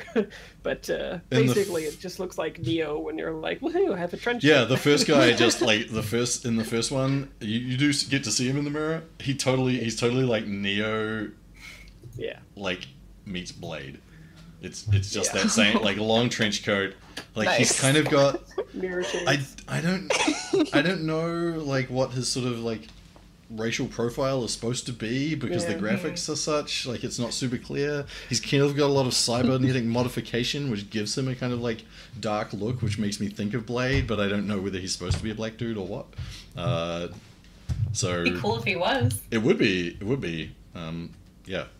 I don't. Yeah, I don't I don't know either. But the uh, the story in that game, like I remember specifically, it was like a transformative experience for me the first time I played that game. It It's was supposed to be really good, which is why I'm which is why I'm playing it. Yeah. yeah, well, like it was doing something way different than most games, especially utilizing the the perspective of it, right? Mhm. Where it was specifically like you're gonna get modified. You can do whatever you want with your body, and you can Mhm. swap out all these different augmentations and do all this stuff. And like, Mhm.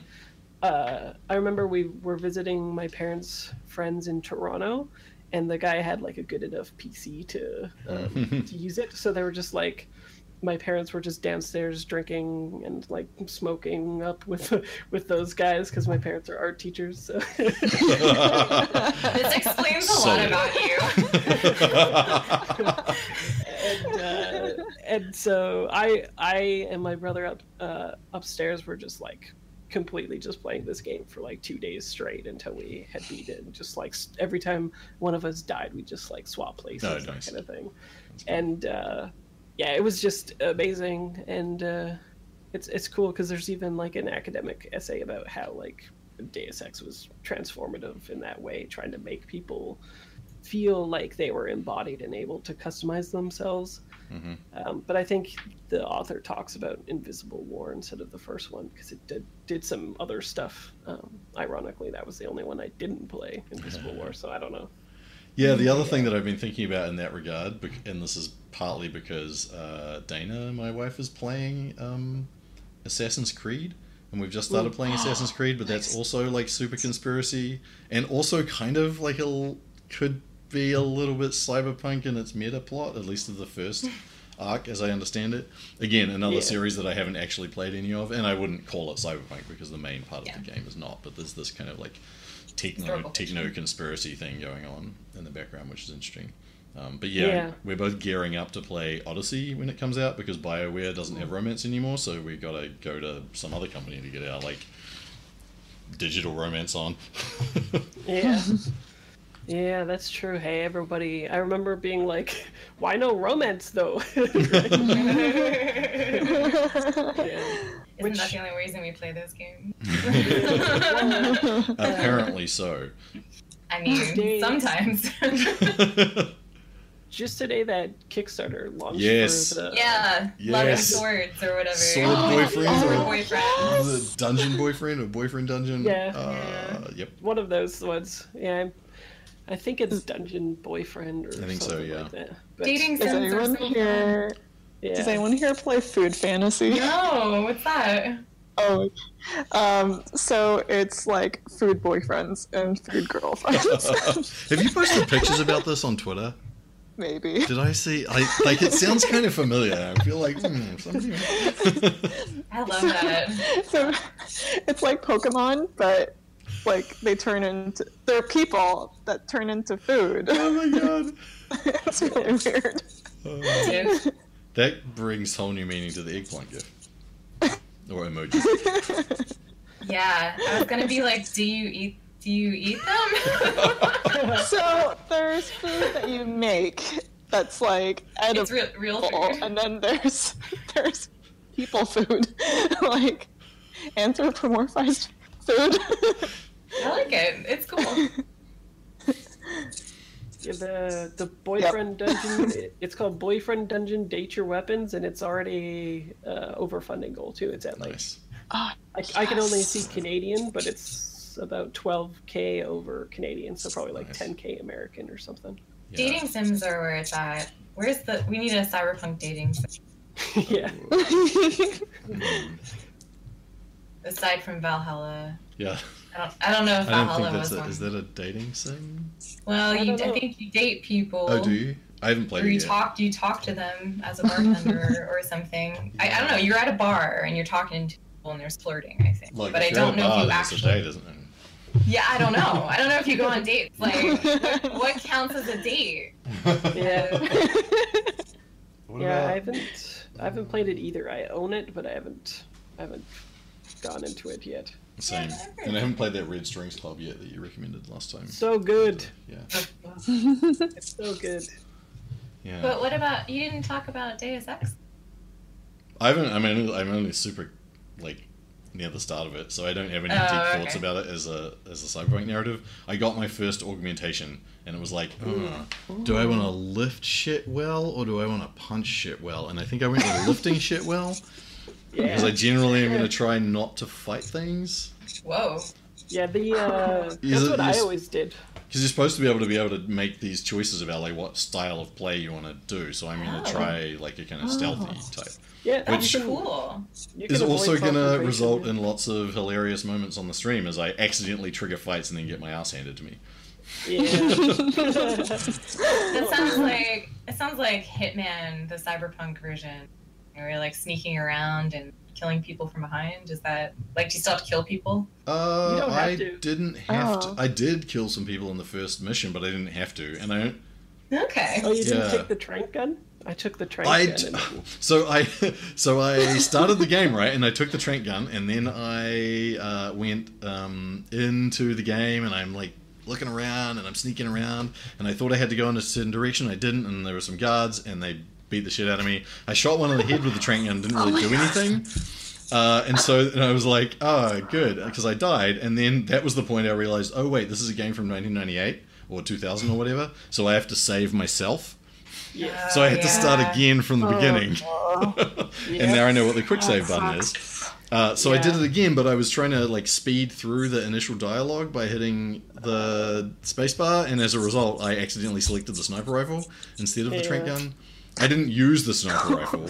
I just like didn't have the trank gun, but it would have been super useful.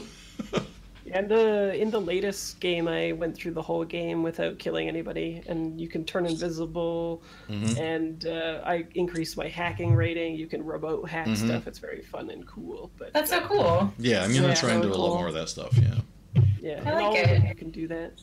I didn't know that. Yeah, I mean that's one of the reasons I think that it's so well regarded that it had this this kind of like optional different play styles you can have, and it wasn't just like a run and gun kind of thing, and or Yeah. like forcing you to do this particular puzzle mini game or whatever you could choose, and you can switch back and forth. But I don't think that's good. Like I think it's hard enough that you basically have to choose what you're doing and just go for that because, uh, yeah, otherwise you won't really be good enough to do it. So we'll see. Yeah, It's a total much. opposite way of playing to my Skyrim character, who was like the ultimate multi-class everything. Well, Skyrim. Yeah. I mean, like, oh, what do I feel like today? I'm going to be a wizard. yeah, your every character. basically. Yeah. Which is a little unsatisfying, to be honest. Coming, having just come from like Bioware games, where you you kind of you- make some choices and it seals off options and it puts you on a certain path. And Skyrim is like, nah, you're the Archmage. Do you want to also be an assassin? Yeah. Want to be in the Thieves Guild? Want to be like legit. the king of everything? So yeah. That was one of my favorite parts of the old one. Um, can't remember the old ones. Like Like the, the Morrowind, Morrowind. yeah, yeah, yeah, the one Oblivion before and that. stuff. Oblivion? yeah, Oblivion, I think, in the '90s. Yeah, because I was like, Right. "What? You could turn into a werewolf?" Oh yeah, yeah. I turned into a werewolf really quickly in my Skyrim yeah, play, did and I that, have and not I was like, done it actually. I was like, "Yes, I'm a werewolf assassin mage." that was great when I was a teenager, but Yeah, now I don't know. Yeah, like Did I became a you werewolf within my first few ever- hours of playing that game, and then I haven't actually used it, used the power. Like, I was. A, Aw. I think I became a vampire. oh, Uh, Did any of you ever play Heavy Rain? no. Yes. Rain. I started playing it. It's by the same people that did uh, uh, the Detroit. Uh, uh, Page. Um, oh yeah, yeah. The, shit, the Uh, what's her first name? Ellen Uh, Page. Is it yeah, Ellen Ellen Page? Page. Yeah, the yeah. Yeah. She's, she's uh, Yeah. Canadian. Uh, the last it was it was the same people that did The Last of Us, right? Or Oh, are they? it was either No, The Last of Us or so. the Twin Peaks teenager photography girl one that I always forget the name of. It's one of my favorite Oh, games ever. um, Yeah, Beyond Life is Strange. Life is Strange. Wait. Yeah. No. Oh, No, okay. heavy heavy rain is David Cage. Yeah, it's David Dream. Cage. It's um, Yeah. it's What in the hell? Detroit, Detroit, Android City. Yeah, and stuff. destroy it. All right, I'm just gonna and, Google uh, it. Yeah, But Detroit. there is something with Ellen Page. And beyond, yeah, two human, two souls, is the Ellen Page one. Right, yeah. And then there was something else that they did before Yeah. that that was like very Yeah, in- strange and Indigo Prophecy. That's the one. Yeah. Anyway, you were talking about Heavy Rain. David. So David. I like how the entire game is just like about solving like these murders kind of, but then there's like this cop that does weird like minority report stuff. like that weird technology that he uses. I don't I feel like a lot of their games are very strange and tech heavy, but not not really. Hmm. Yeah, it's very surfacey. I find they're just like, this would be a cool aesthetic, so we'll do that, and then we'll make the premise revolve around it. yeah. Yeah. I heard the Ellen Page game was very good. I don't know why I thought about it.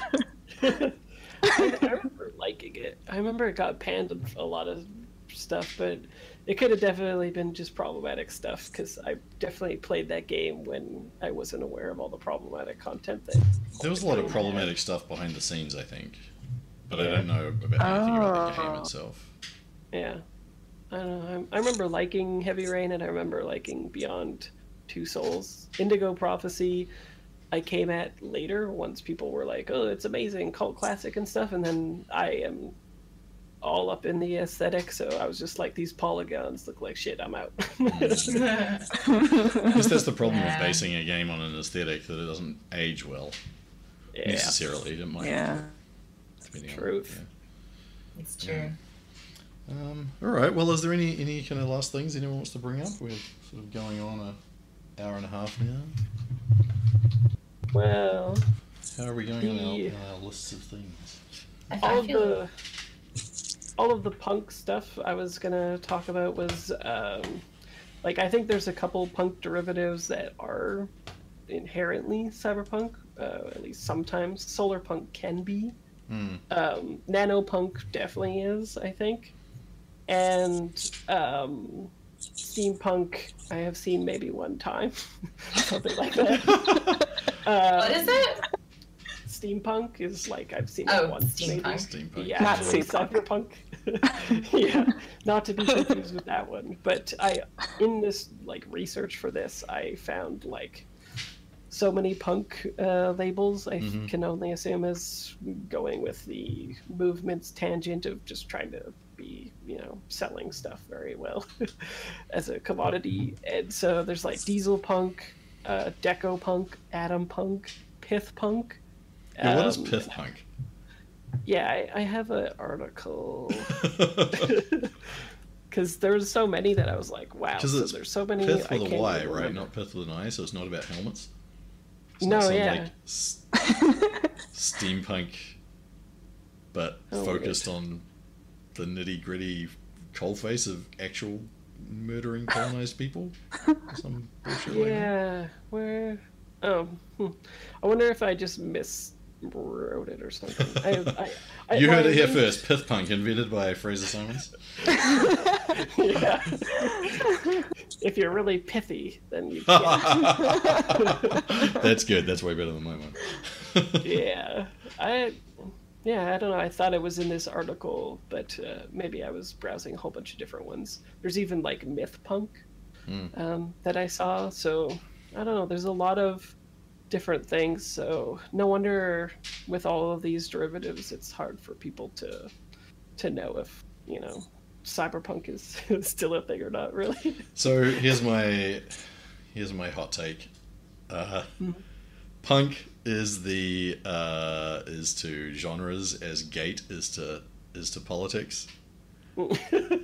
Like it's just you, you just oh I've got a thing I'll just slap a punk at the end of it and that's my genre.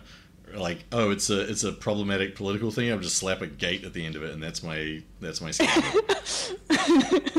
yeah, that's fair. that sounds about right. Oh Yeah. Yeah. Like, because I mean, there's some legitimate stuff, but also, I mean, yeah, it sounds cool. So, it, in some way, it's like the long afterlife of the aesthetic of cyberpunk. Well, I've yeah, I've even seen like I've talked to a lot of people that don't know what cyberpunk is. Like my Mhm. parents didn't know what cyberpunk was, but yeah, the it, it was good marketing, that's for sure. Yeah. but It's definitely one of those things that had a big effect on like culture generally. Uh, Yeah. But outside of like subtle subgenres like role playing games, where cyberpunk as a genre label was still a vibrant thing from inception to now. Like it's yeah, it's less. It, it doesn't have as much of a profile as cyberpunk. I think. yeah, for sure. Yeah. Pretty weird. Mm-hmm. I guess because it's a subgenre of science fiction. Yeah. Yeah. Yeah. Because Itself sci-fi like is a minority kind of. Yeah, except for like Star Wars, I guess. Yeah. Well, and there's even like it's it seems just a lot harder for people to define and talk about genre because so many people can contribute to it now. Like Yeah. like solar punk is also sometimes referred to as eco punk or eco fiction or climate fiction or mm-hmm. cli-fi and all that kind of stuff. Like yeah, that's what I just call it because it's easier. But uh, there's like You don't want to because pitching yourself People are punk. probing around this eco fiction bubble thing happening Yeah. right now it's so difficult for them to define it which is why i thought the anthology was so good because at least it's trying to it's like trying to cultivate a whole bunch of different voices from all over the place like the authors are from all spectrums and from all over the world and uh, i think that does a lot more to define the genre than the five white guys who are like this is what it is. I wonder if we'll find that 20 years from now, people look back on that anthology in the same way that you can look back on Mirrorshade and the Mirrorshades Mm. anthology now, and you're like, man, they thought all of this was the same genre? That is some weird shit. Because that is a diverse set of stories, that is for sure. Yeah, well, that's why the the motif I think is a helpful way to think about cyberpunk, whereas the introduction to Mirrorshades is, and then your subsequent reading of it is like not very helpful because it's more of like a who's who. I think that introduction actually is the best part. Like in terms of you want to think about what cyberpunk is, the genre, the the introduction where um, uh, where Sterling lays it out, lays out his kind of like little brief manifesto.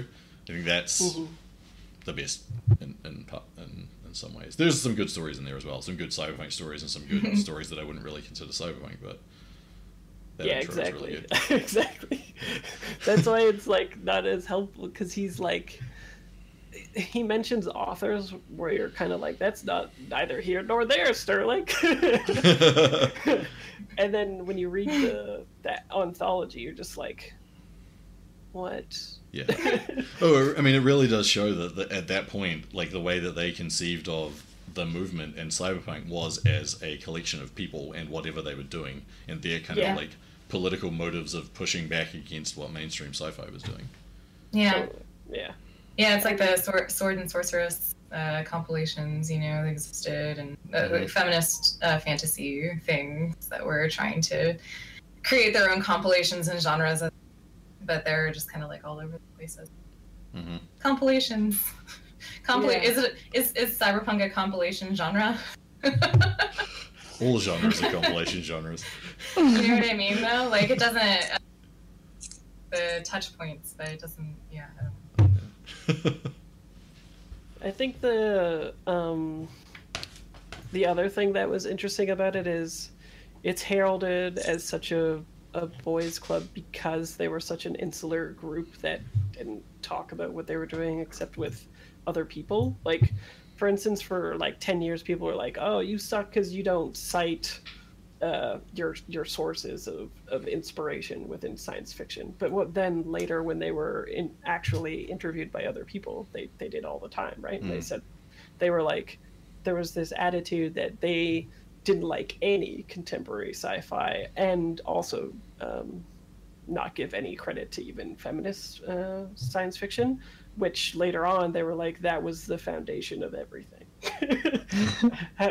Have you heard about jacking in? You know? So yeah it, it's it's weird about how much uh, assumptions were drawn about it just because it was the inception of uh, the internet and they couldn't like talk to these people readily enough that so many different versions of what cyberpunk was became uh, predominant like Mhm.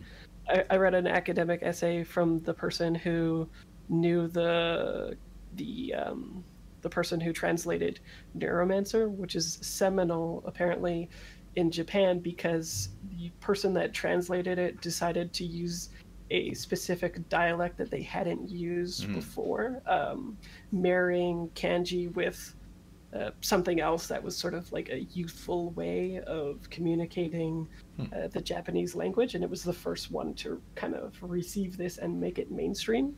So um, there was a reaction within Japanese science fiction uh, artists and a whole like the whole movement kind of splattered against uh, Japan because this youthful person made this interpretation of the text and then it just sort of like blew up.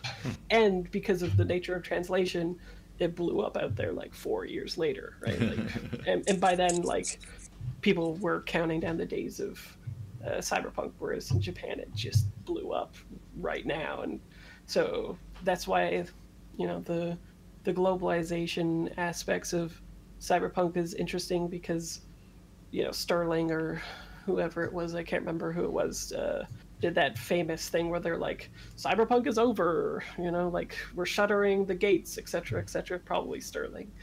And uh, and that's uh, as soon as they did that he she and it came out trouble and her friends came out um, a whole bunch of different um, eclectic stories came out of the motifs that they had made and uh, feminist authors actually decided to make you know feminist cyberpunk fiction so yeah i forget what i was talking about yeah um, all right. Well, that seems like it's probably a good place to leave it then. we'll, just, we'll just end with me looking stupid I should have just faded out while you were talking and just slowly brought down the Yeah, that was a great rant. That would have been good. And and rants are very much a part of uh, a bit- very much a part of cyberpunk and the and the, the way that the uh, True the, story. the movement does its things. Uh, all right, so um, shall we uh, shall we sign off then uh, in reverse order? So banana, Fraser, okay Kira. Hi, I'm Banana, and uh, thanks for having me on the show. I am the owner of Game and a Curry, and I'm publishing a Judge Dredd game. Judge Dredd. Yay! You should just you should have that mask. That Judge Dredd mask. Oh, For whenever you do that, you can be like Judge Dredd game. it's a little hard to see. Well, over you could just like sort of but hold it in front of you. Yeah, okay. When's that coming out, by the way?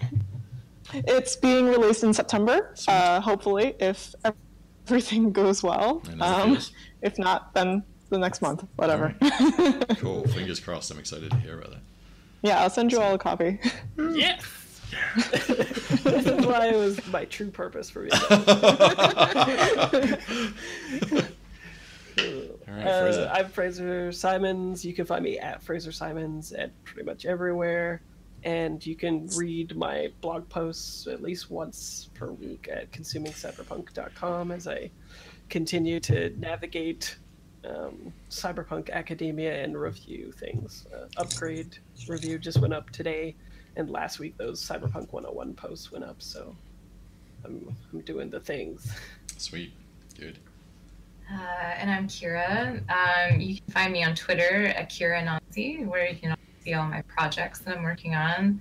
I'm currently swamp deep in um, a David Lynch style LARP that I'm working on that's going to be kickstarted next. So Hey. it's really cool and dark if you like David Lynch. If you like Twin Peaks or Mulholland Drive Yes. or Blue, Blue Velvet and personal horror. Can I just say uh, completely on brand your uh, your section of the screen? Can I just say how completely on brand your section of the screen is right now? Oh, Just yeah. completely black except for you and your face highlighted and then an open door in the middle Yeah, distance. Bob could be back there could be, watching me, yeah. He could hanging out. Well, hopefully he's Peaks not Bob. Stay away, Bob. Yeah. You, it's fine. I welcome all black lives. in My apartment. Uh, fantastic. Um, and I'm Hamish, uh, Peregrine Kiwi on Twitter and also on Twitch. This is my Twitch channel where I stream things. Uh, top quality gaming content, uh, usually involving me dying a lot when I do things incorrectly, like fail to trank someone. Uh, all right, um, so that's that's another that's another show. I'm gonna, gonna hit this transition button. See you all later out in internet land. Thanks for the questions and the comments and the checking on the audio. Bye. Fight me on her if you want. yeah, fight Fraser on her.